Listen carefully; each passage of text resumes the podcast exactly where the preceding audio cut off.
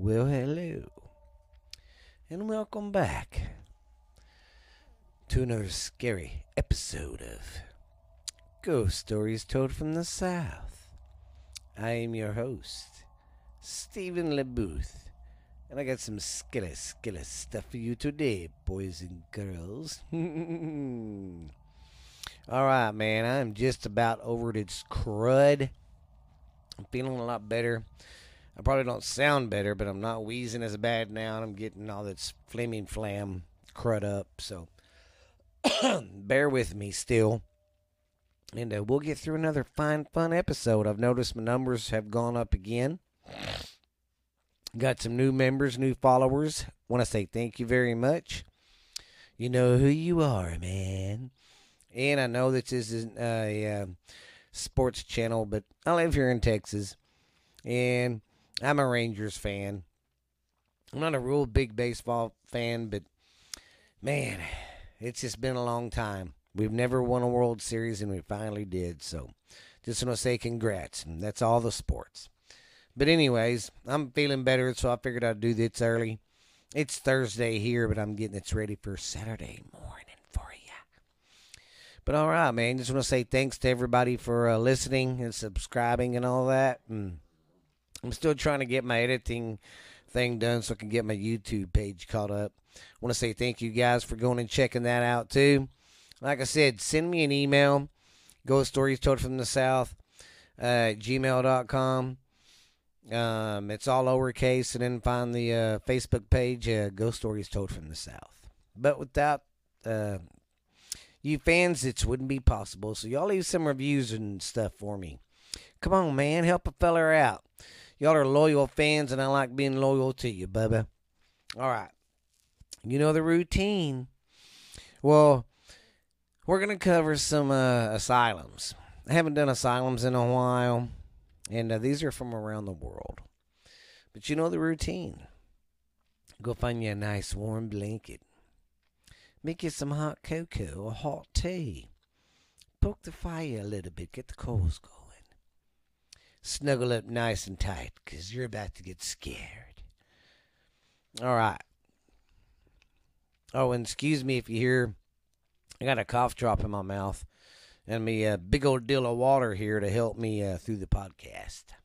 So if I'm you hear that my mouth that's flopping around, I'm sorry. I truly, truly am. Well, Let's see if I do this, if it helps. I forgot I didn't have my cover on. That might help. Might cut back cut back some of the smacky whacking. I just hate it because it's a big old mic cover. But anyways, guys, let's get on with our first story. What do you say? All right, our first story is the Danvers Lunatic Asylum. Now, see, that's messed up back then. They called them lunatic asylums. And you'll find that here with some of these I go. They, they'll have the main name and then lunatic asylum. So, yeah. But this place is in Denvers, Montana or, May, or Maine. I'm not for sure. But, anyways. All right.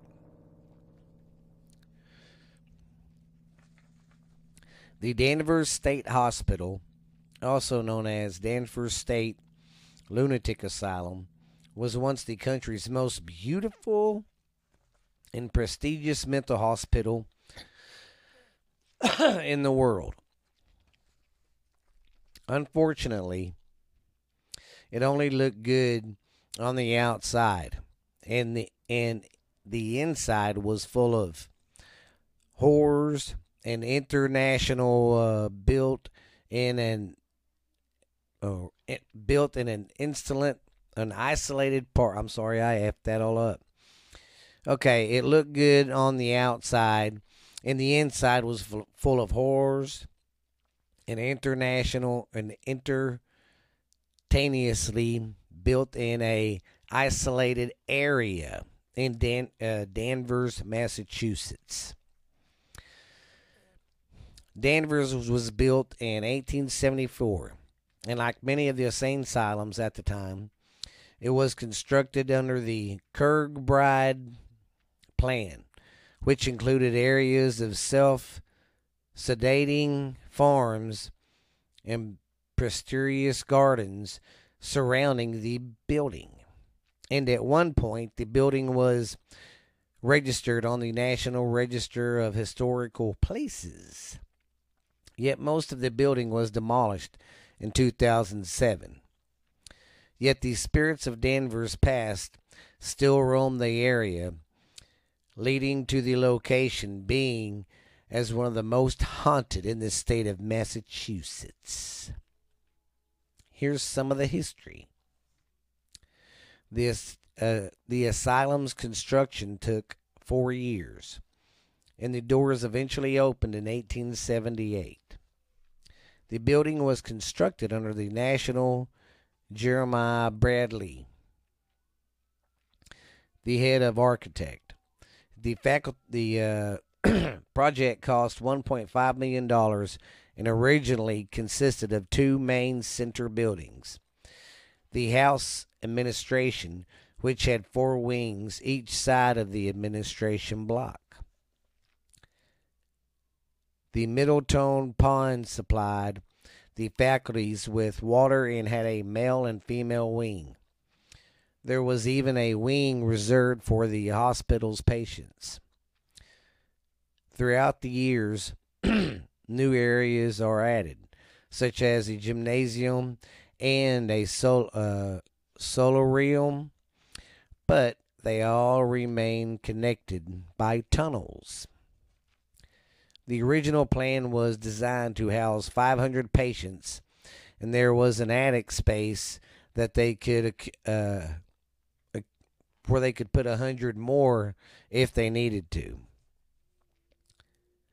The faculty's purpose was to provide residential treatment to the mental ill and include a nursing a nursing nurse training program in 1889.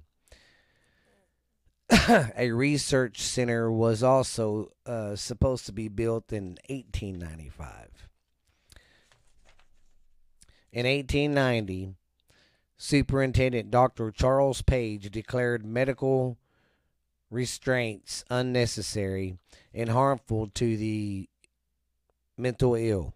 By 1920, the hospital was operating school clinics to help de- help determining mental illness in chickens. Bok bok. However, by the 1930s and the 40s, the institute faced it over overcrowding, and they opened the basement to the uh, house patients. There were reports that the hospital began using inhumane shock therapies and um, drugs and straitjackets and overcrowding and uh, lobotomies. They always perform lobotomies. And if you don't know what that is, look it up. It's pretty. I don't know why they thought this was a good idea. They would get like a steel stainless pick, and I think in the corner of your eye, they would drive it up into your brain, and supposedly they would sit there, and they thought they was wiping the con the cobwebs out. No, they was doing more damage is what they was doing and make, making people fucking vegetables. Yeah, that's the kind of crap they did, thinking they was uh, doing it for medical, you know, for science. No, they was fucking killing people, making them dumb, making them vegetables. But, anyways, uh, where was I? Okay. It was rumored that the patients walked the halls naked and lived in their uh, filth due to lack of basic, uh, you know, basic stuff to clean themselves.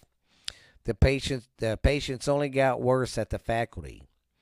If a patient misbehaved, they were put into a straitjacket, making most of the uh, patients misbehave due to fear. So they would always use fear so they wouldn't misbehave. But yeah, see, back then there wasn't a whole lot of um, laws and stuff for the uh, mentally ill and stuff. For I mean, people were getting just do all sorts of experiments to you. When shock therapy uh, failed, the lobotomies began. 200, 200, 207 or 278 people died at the hospital in one year. Danvers also has the reputation as the birthplace of the personal lobo- personal lobotomy. The lobotomy patients began wandering the halls with blank stares, unaware of who they were. Well, because they, you're going up there and you're messing up your uh, your uh, brain and your brain cells and some of your nerve your nerve endings and stuff. Yeah, it's very dumb. I don't know why they would do that. Oh, where was I at? Okay, unaware of who. Okay. In 1980, there was a report that 115 patients disappeared in only three months. When staff was questioned was questioned about the missing patients, the response was these patients had been assigned to a new doctor. These patients were never found, and no one knows what happened to them. Funding funding decreased and outpatient care started. The faculty began to get addition to the uh, addition, and during the 1960s, 60s, there was uh, was an uh, emphasis on alter on alternative treatment ethics in community-based mentally or mental health care. The population of Danvers of Danvers started to decrease as a as did budget cuts which eventually led to the closure of the Danvers State Hospital.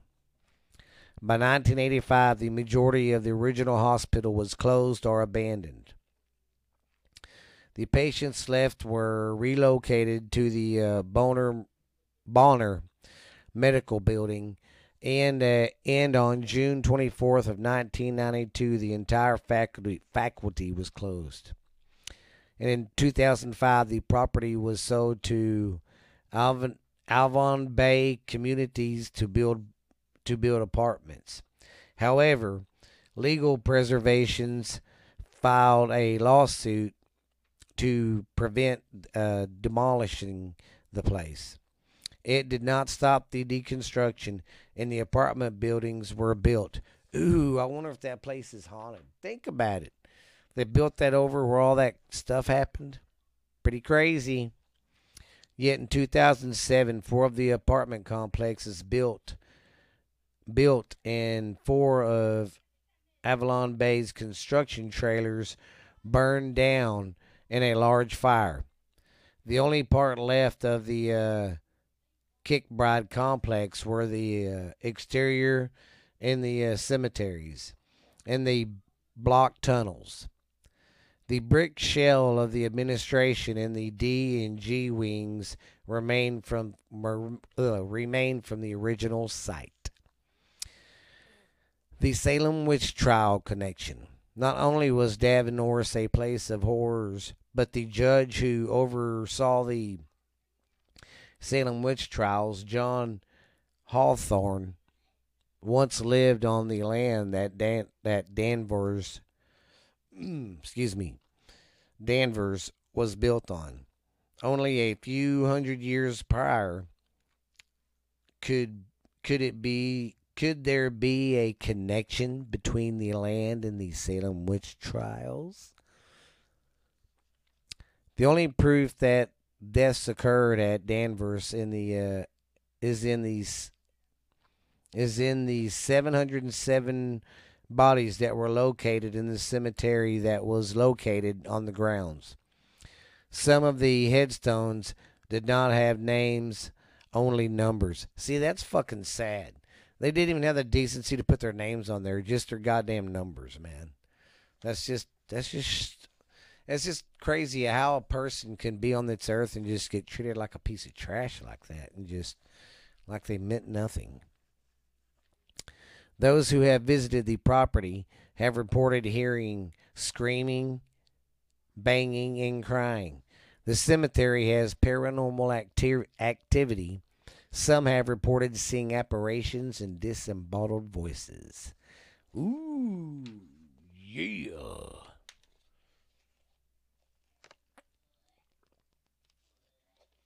All right. Got that one did. All right, I'll be ready for the. Now, this next one's pretty thick. It's a good, thick story. But let's get on with it. All right, our next story is the Beechworth Lunatic Asylum. See what I mean? Another lunatic. This one's in Victoria, Australia. The uh, Betchworth, the Betchworth Lunatic Asylum, located in Victoria, Australia, is a place shattered in darkness and mis- in, uh, in mystery. For more than a century, it has served as a home for the mentally ill, housing patients who were deemed dangerous or unfit for society. The asylum was a haunting history filled with tales of despair, abuse, and tragedy. Today it, today it stands as a chilling reminder of the darker side of psychic care. This blog post dives into the in the unsettling past of the Betchworth Lunatic Asylum, unearthing these secrets in the un, in the and exploring the lasting impact it has and had on the field of the mentally health of the mental health. I mean, understanding the history of Betchworth Lunatic Asylum is a circular in order to grasp the signific- signification it holds in the uh, realm of the mental health. By dividing it into as, uh, asylums past, we can gain insights into the evolution of psychic care, the treatment of mental health, and its impact of the last, oh, that it has had on the society as a whole. The birth of the. Okay, we're gonna do this. I'm not gonna read all that that part. Okay, the birth of the Betchworth Lunatic Asylum. The uh, asylum, located in, in the town of Betchworth, Australia, has a haunting history that dates back to its to its insur- to its uh, to its construction in the uh, middle 19th century. Originally known as the Mayday Hills Lunatic Asylum, it was established during a period when mental illness was poorly understood and kind of looked down upon. The asylum was born out of praising a pressing need to provide care for individuals suffering from mental health conditions at a time when such conditions were often misunderstood and dismissed. In 1865, the colony government of Victoria reorganized the need to have this kind of institute to house and treat mentally ill individuals. And Betchworth uh, Lunatic Asylum was established.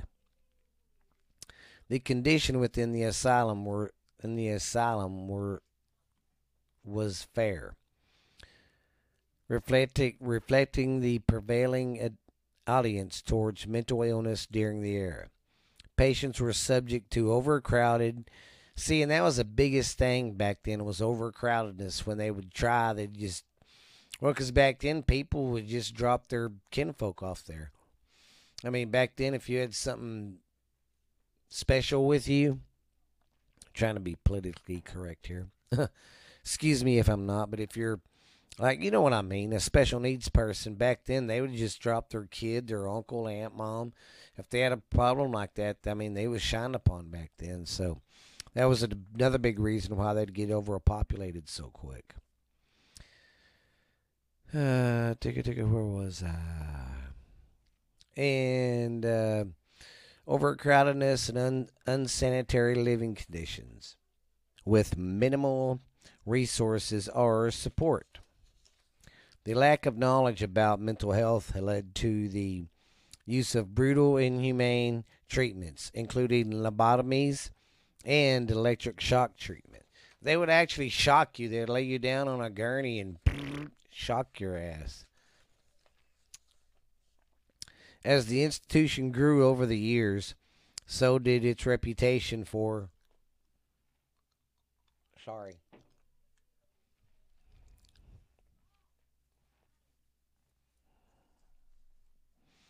Anyways, as the institution grew over the years, so did its reputation for mistreatment and abuse.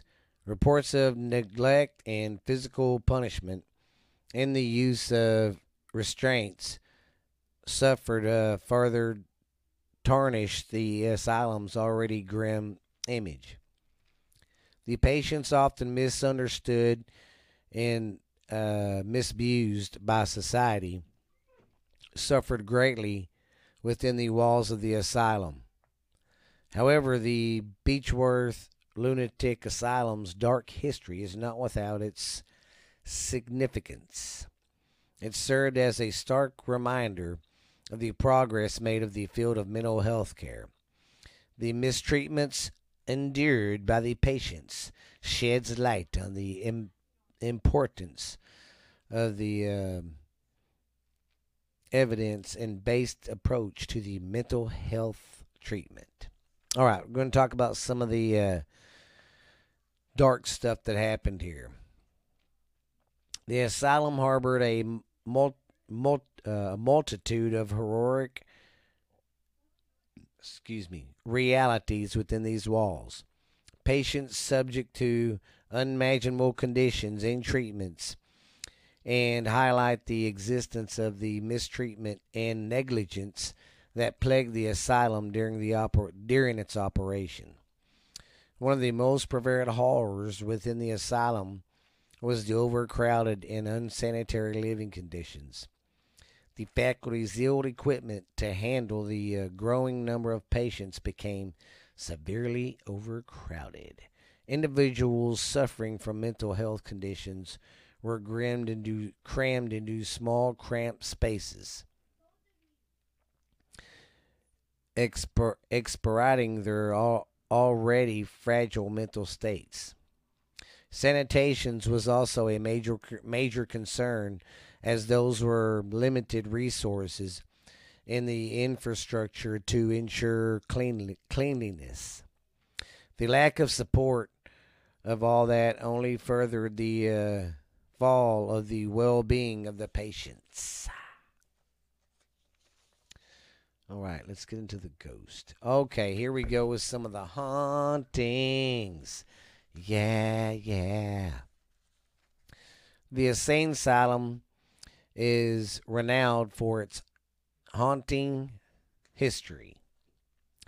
With with countless reports of paranormal activity and ghostly encounters. Over the years, the visitors and staff and the members and the paranormal investigators have documented their experiences and encounters with the otherworldly entities and these still lingering within the asylum's walls. Let me get a drink, drink. Let me get a drip, drip. Okay. Okay, where was I? Okay, one of the most commonly reported paranormal phenomenon within the asylum is the eerie sounds of footsteps and disembodied voices. Many witnesses have claimed to hear distant footsteps echoing through the empty hallways, and even no one else is, and even when no one else is pres- present. Whispers, eerie, uh, whispers, cries, and conversations have always been heard. seemingly I- imitating from the rooms that once housed the uh, patients. These unex- unexplained voices and phenomenon add to the overall chilling era of the asylum. The addition of the phenomenon, visual, mischievous spirits, and apparitions have always been reported. Excuse me. Visitors and staff members have uh, have reported seeing shadow figures moving swiftly across the corridors and disappearing into thin air. Some have even claimed to have full bodied apparitions of former patients dressed in altered uh, their alter alternative clothes that was common during the insane asylum's operation and uh, disappearing into, into thin air. Some have claimed to see full bodied apparitions of former patients dressed in their attire of the time. That was common during the asylum's operations. So they had let the patients just run around in their, uh, you know, their nightgown, their uh, robes and stuff. They didn't change them. These sightings often invoke feelings of uh, un- unease and a sense of being watched hinting the supernatural's absence of the location. Electronic electronics are interfered with and fluctuate, and temperatures are often uh, felt here with ter- paranormal activity. In the asylum is no ha- oh, and the ex- asylum is no exception. Many paranormal investigators have recorded abnormally high electromagnetic readings in the sudden drops in temperatures during their visits to the asylum. These fluctuations compulate with the operated uh, with the reported ghostly encounters. Further support the belief that the spirits of the past connect res, uh, reside within the uh, reside within the asylum.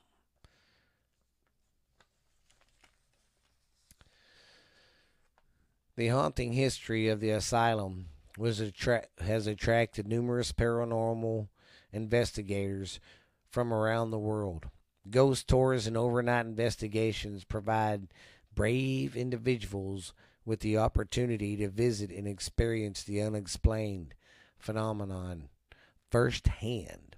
These impressive experiences aim to un- uncover the ghostly uh, residents left behind by the bad history of the asylum, offering a unique experience into the unnatural supernatural. That don't make any sense. But yeah, that place sounds pretty creepy too. Yeah, because people still report seeing stuff. I mean, that's what people don't understand. When uh, you know, you're there's such an imprint on that. You know, it just it's kind of scars the land. I guess I'm trying to say. All right, this next one's pretty big. This one should be pretty good too.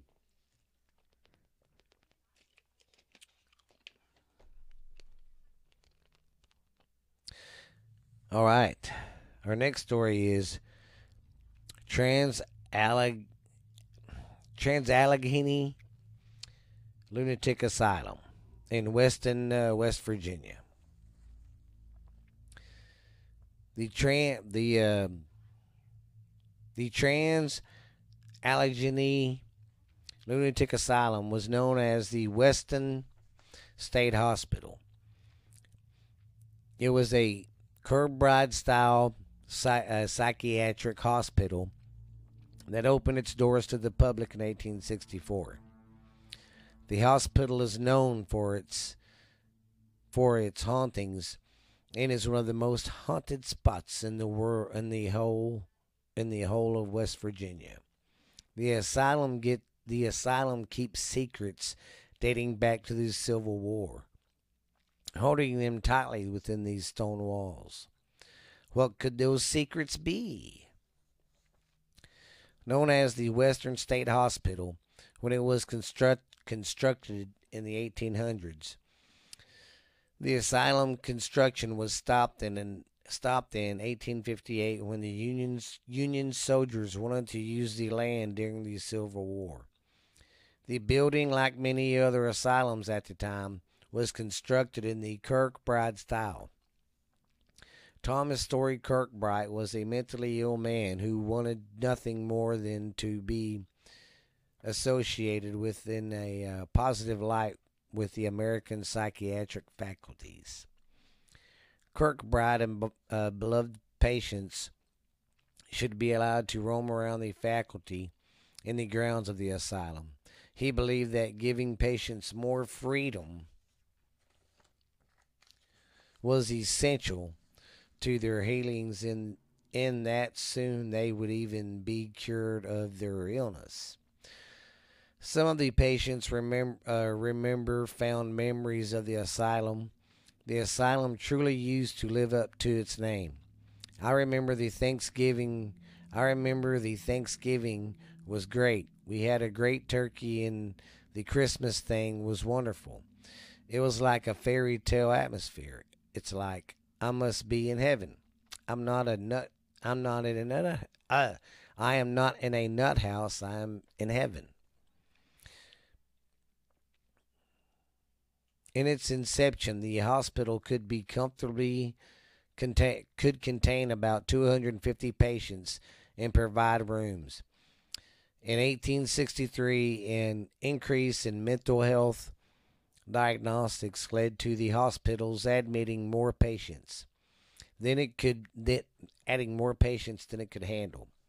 500 more people were added to the already full hospital and the asylum in the asylum started to struggle to keep up with the amount of patients that the uh, that they had under their care.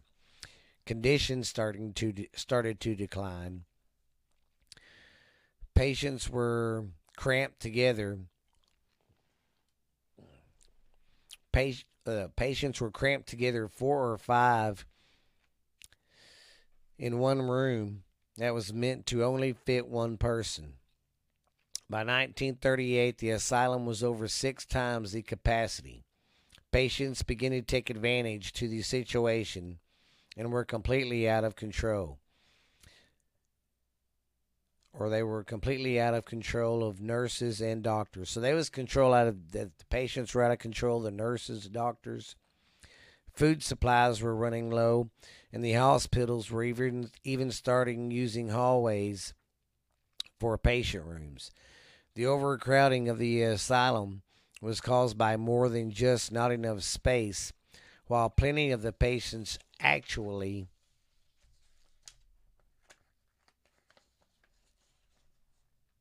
suffered from some sort of illness. A lot of those admitted were medically uh, were medically reasons, such as asthma, tuberculosis, and rabies.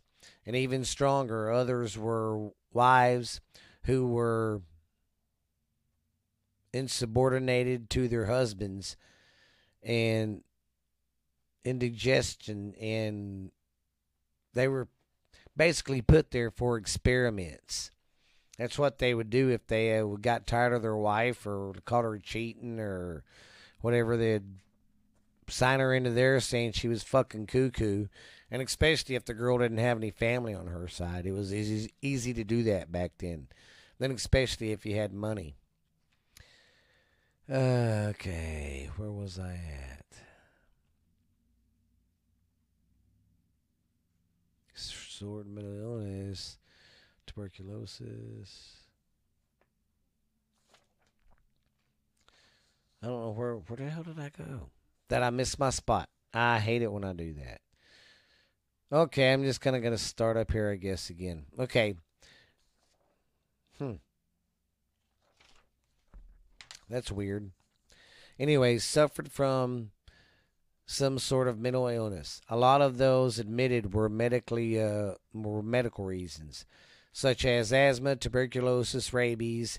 Even stranger, other were wives who were uh, dropped dropped there to their by their husbands and uh, submitted by them for uh, for uh, experiments. If one truly thinks about it, most people would have been admitted to some point in their lives. Who hasn't fought with a spouse, had a stomach ache, or been upset with the world's politics, political climate? At the peak of the 1950s, the hospital contained a whopping 2,600 patients, meant to only house 250. This was uh, very, very uh, overcrowded and leading to lead and leading to the fighting and general senses of insanity that ran rampant throughout the corridors. Patients were forced to sleep on the floor in freezing rooms with no furniture or heat. Windows were coated in mold. The wallpaper was peeling off the walls.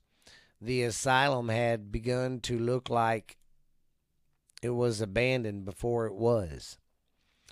During the time, the asylum began performing experimental uh, lobotomies. The hospital performed performed over 4,000. See, a lot of places were doing that back then across the world, not just the United States. So they fucked up a lot of people. Uh, 4,000 lobotomies, which left healthy patients with uh, irre- irreparable brain damage and hemorrhages. The hospital used the ice pick method, which involved slipping a thin, pointed round rod into the patient's eye socket, and then a hammer was used to serve the the connective tissue to the uh, frontal lobe of the brain, which resulted in more than a few deaths. Yeah, stupid asses. Oh, but they're doctors. They know what they were doing. That was so wrong. Lobotomies regularly left patients without a person, a personality, or effect, as their uh, neutral connections were severed. Some of these uh, therapies truly uh, had an alternative patient. Uh, it truly uh, altered patients' lives in a terrible way. Uh, Thorazine was a medic intended to treat psycho disorder, but it was often dis- it was often prescribed to only uh, to only keep patients in a constant state of uh, insulin shock therapy, which spent, sent patients to into comas, as well as electronic electronic uh, electronic sleeve ther- electronic therapy, also known as shock treatment, was also employed by the staff at the asylum. After the hospital closed in 1994, the only uh, expansion ever built was a graveyard. Uh, these days, tours are often of the hospital and the graveyard. The history of the uh, hospital is told over and over again, creating a repetitive telling of these same same stories of the worst days of these spirits' lives. It's no wonder that the hospital is said to be haunted by by patients end of years gone by, unable to have left the grounds of the hospital, trapped there forever.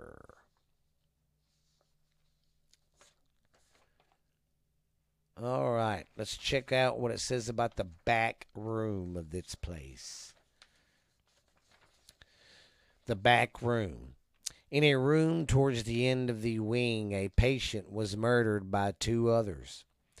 They attempted to hang him, but when they failed, they placed his head under a bed frame and jumped on it until the bed frame touched the floor. Uh, I was not expecting that. Whoa, fuck. I mean, sorry. That, wow. Basically, they pancaked its poor dude's freaking skull. God. Wow. Okay. Other patients were other patients were also murdered in cold, blood by their peers, as overcrowding, mental illness, and the uh, poor care became the lethal combination for uh, aggravation. This room is known for its cold spots and quiet cries, which is said to be the dean, the man who was murdered in this room. Oh man. Not the dean, but that was his name, Dean. The isolation cells. Asylum staffs asylum staff were empowered to send their patients into the isolation cells, which that is, it's a padded room with maybe one little window in it. That's it. You're in there night and day. If they were deemed uncontrollable, these, of course, was up to the uh, discretion of the staff that was already, I was already irate of the uh, overworked, of their overworked hours and stuff. Isolation was so terrible that patients would do just about anything to get out of it. One story in particular is especially surprising. A former boxer suffered or suffered from head injuries during his career and it left him uh, violent and emotionless. He attempted to beat down the metal door that isolated him. He ended up ripping off the ripping the door off its hinges, leaving visible dents in the steel. When he finally got the door off, he handed it to one of the nurses and calmly returned to his room. These room the room the rooms used the rooms used more for uh, isolation to have violent encounters attack them attached to them with visitors reporting being pushed or scratched or even sometimes pinched, and they always hear voices. Here are some of the other hauntings. More than a few ghosts are known to staff of the asylum, including Lily, a playful and friendly spirit who is believed to have spent her entire life at the hospital. Back in the days of the asylum's operation, pregnant women who were admitted would often give birth at the hospital. Their baby, their baby leave, their baby leaving there with them throughout their stay. Lily is known for her laughter as well as her interest in playing games with the staff and visitors who pay her attention.